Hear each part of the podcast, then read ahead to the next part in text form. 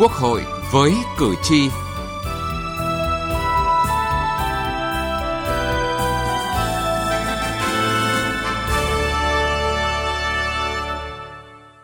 Thưa quý vị và các bạn, dám nghĩ, dám làm, dám chịu trách nhiệm không chỉ là việc cán bộ quyết liệt trong thực hiện nhiệm vụ được giao mà còn thể hiện ở tinh thần dám đấu tranh chống lại những biểu hiện tiêu cực, dám đứng lên phê phán, nhìn thẳng vào những khuyết điểm của bản thân, của tập thể, của đồng nghiệp và của cấp trên.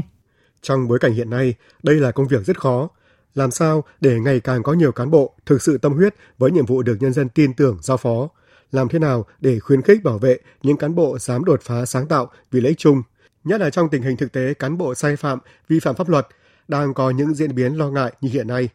Hoàn thiện pháp luật để cán bộ dám sáng tạo đột phá là vấn đề được nhiều đại biểu Quốc hội nhấn mạnh trong các phiên họp tại kỳ họp thứ ba vừa qua.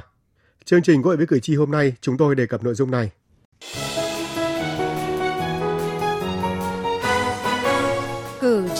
Lên tiếng. Thưa quý vị và các bạn, kết luận số 14 của Bộ Chính trị về chủ trương khuyến khích và bảo vệ cán bộ năng động, sáng tạo vì lợi ích chung không chỉ góp phần khơi nguồn sáng tạo cho người cán bộ trong mọi mặt công tác và cuộc sống, mà còn được coi như tấm khiên, lá chắn để bảo vệ họ, giúp họ phát huy sở trường, tài năng và ý chí quyết đoán của mình trong công tác lãnh đạo, chỉ đạo, thực hiện nhiệm vụ được giao trước những khó khăn, thử thách của thực tiễn. Bí thư tỉnh ủy Yên Bái Đỗ Đức Duy và Phó Bí thư Thường trực tỉnh ủy, Chủ tịch Hội đồng dân tỉnh Gia Lai Châu Ngọc Tuấn cho rằng Chúng tôi là những người lãnh đạo địa phương rất tâm đắc với chủ trương này của Trung ương Đảng để ờ, những người lãnh đạo các địa phương sẽ tự tin hơn, vững tâm hơn khi mà mình dám nghĩ, dám làm, dám chịu trách nhiệm, dám mạnh dạn đổi mới vì mục tiêu phát triển của địa phương cũng như của đất nước. Nếu như mà cán bộ làm đúng, cán bộ có bản lĩnh, cán bộ làm đúng chức trách phận sự và hiểu là uyên thâm về mặt nghiệp vụ, làm đúng vai thuộc bài thì có việc gì đâu mà phải sợ. Còn cái việc mà trong quá trình làm nó có những cái vướng thì phải xin chủ trương trước khi chúng ta tổ chức thực hiện. Rồi cái việc là có những cái ý tưởng sáng tạo mà muốn thực hiện trong thực tiễn thì thực tế trung ương cũng cho phép chúng ta phải làm thí điểm. Kết luận số 14 của Bộ Chính trị được Thành phố Hồ Chí Minh cụ thể hóa bằng kế hoạch số 124 về chủ trương khuyến khích và bảo vệ cán bộ năng động, sáng tạo vì lợi ích chung. Theo ông Nguyễn Quyết Thắng, Bí thư huyện ủy huyện Củ Chi, thực tiễn tại cơ sở cho thấy việc cán bộ lãnh đạo chuyên môn thực hiện đúng quy định của pháp luật đã khó, trong khi đòi hỏi của cuộc sống có những cái bắt buộc phải vượt qua quy định của pháp luật vì một số quy định có độ trễ so với thực tiễn. Vì vậy cần thể chế hóa về bảo vệ cán bộ có sáng kiến, sáng tạo. Ví dụ như thành phố chúng ta có những cái quy định có lợi cho dân hơn, vận dụng các cái quy định pháp luật của nhà nước. Tuy nhiên à, áp dụng ở thành phố chúng ta thì được, nhưng mà khi mà thanh tra của các bộ ngành vào người ta không chấp nhận. Người ta căn cứ vào thông tư, nghị định chứ không căn cứ vào các quy định của thành phố. Nên là chúng ta ở đây thì cần phải có thể chế hóa bằng cái các cái quy định của cái quan điểm của đảng, các cái quy định của đảng bằng cái nhà nước nữa thì để khuyến khích và để cho cán bộ có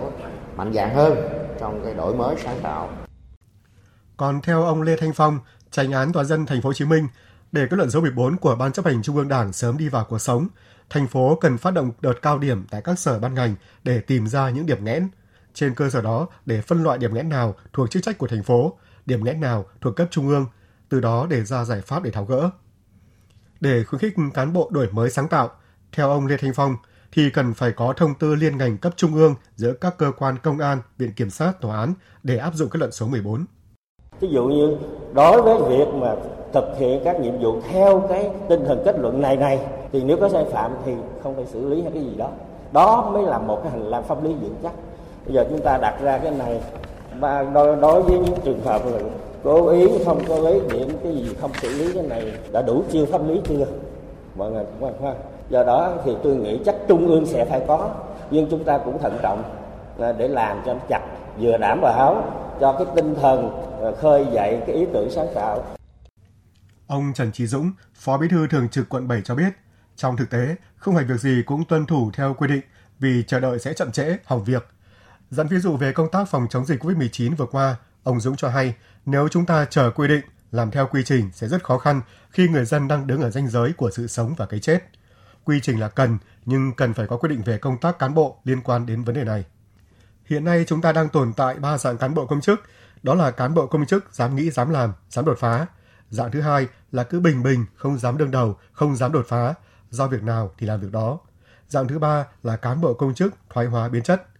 Với cán bộ thoái hóa biến chất, pháp luật đã có quy định xử lý. Với dạng cán bộ bình bình, không có bất kỳ hành động nào cần có quy định cụ thể như cân nhắc 1 đến 2 năm và điều chuyển. Riêng với cán bộ sáng tạo dám vượt qua quy định vì lợi ích chung, cần phải có quy định cân nhắc khen thưởng quy hoạch. Có như vậy mới khuyến khích được cán bộ. Ngoài ra cần có hành lang pháp luật để tạo sự chủ động cho cán bộ. Từ nghị trường đến cuộc sống.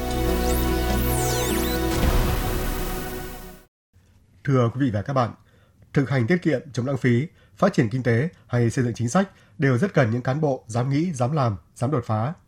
Nhưng muốn vậy thì trước hết cần phải hoàn thiện pháp luật, tạo ra những cơ chế khuyến khích nhưng đồng thời cũng phải bảo vệ được cán bộ. Đây là điều mà nhiều đại biểu Quốc hội đề nghị ở các phiên thảo luận tại kỳ thứ ba Quốc hội khóa 15 vừa qua.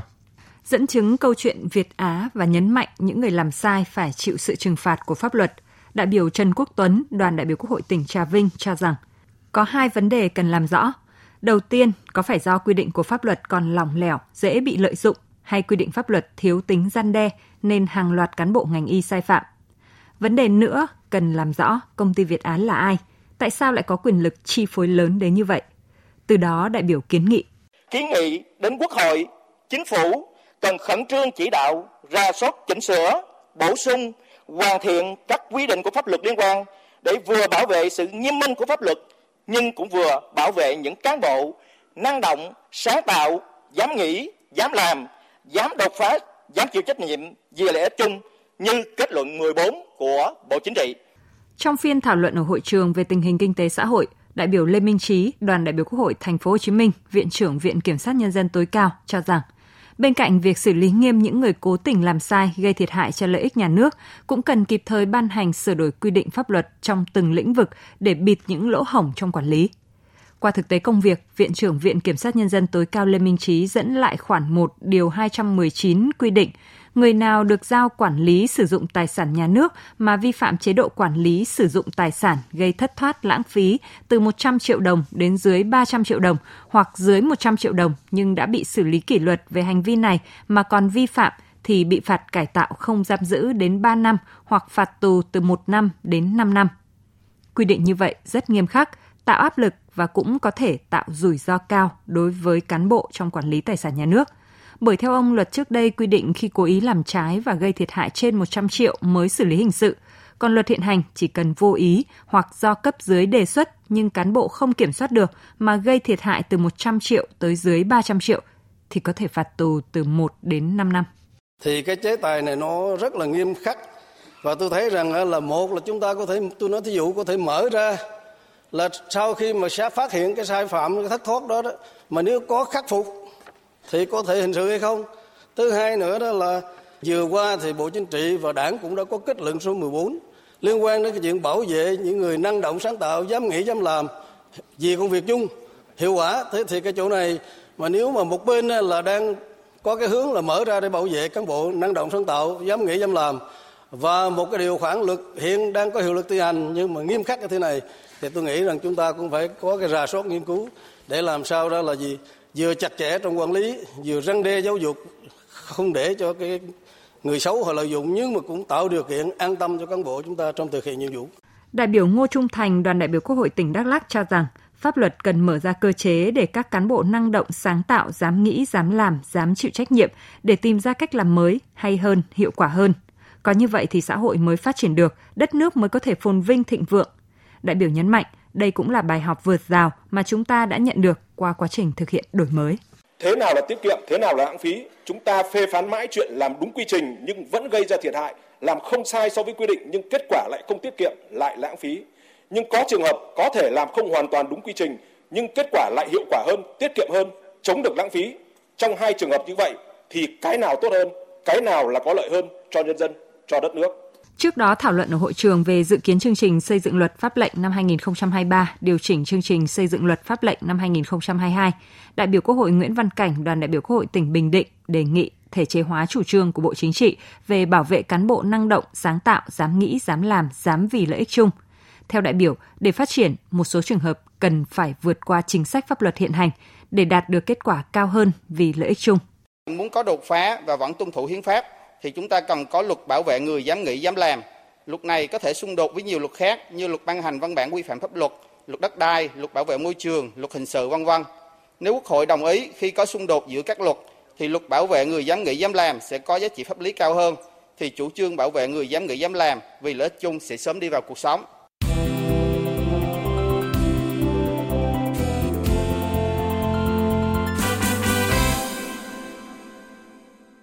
Thưa quý vị và các bạn, để chủ trương của Đảng sớm đi vào cuộc sống, cần phải xây dựng cơ chế cụ thể, có thể là quy chế của Trung ương hoặc về mặt nhà nước có thể cụ thể hóa luật hóa bằng một văn bản quy phạm pháp luật về đánh giá và bảo vệ cán bộ dám nghĩ, dám làm, dám chịu trách nhiệm.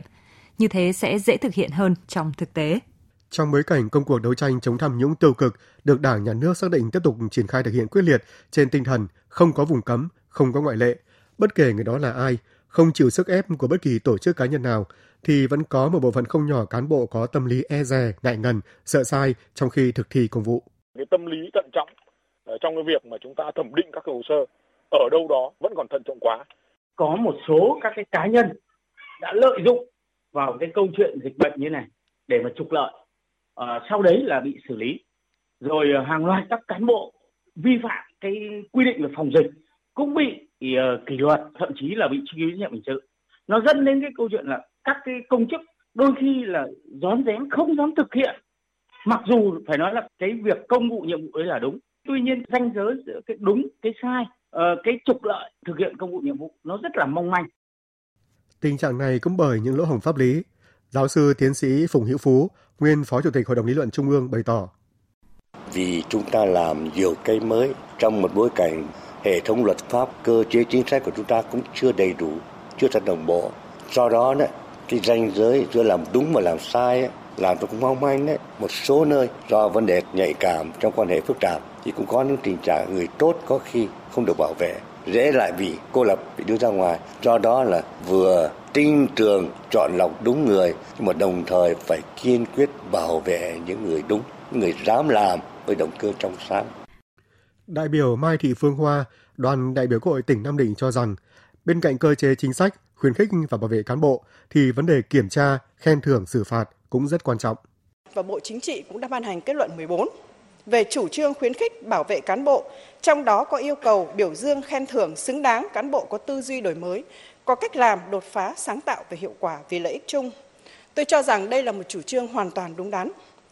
và cần phải được thể chế hóa thành các văn bản pháp luật. Và nhất là trong bối cảnh hiện nay, một số cán bộ đảng viên đang có dấu hiệu trùng xuống không dám làm gì, chứ chưa nói đến dám chịu trách nhiệm. Có rất nhiều biện pháp để khuyến khích cán bộ dám nghĩ, dám làm, dám chịu trách nhiệm vì lợi ích chung.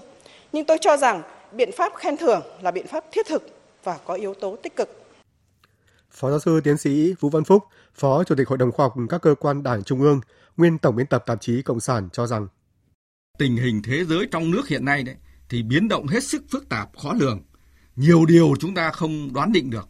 Cho nên là có nhiều vấn đề mới nảy sinh trong thực tiễn, đòi hỏi phải giải quyết ngay khi mà pháp luật và quy định hiện hành chưa dự báo hết được,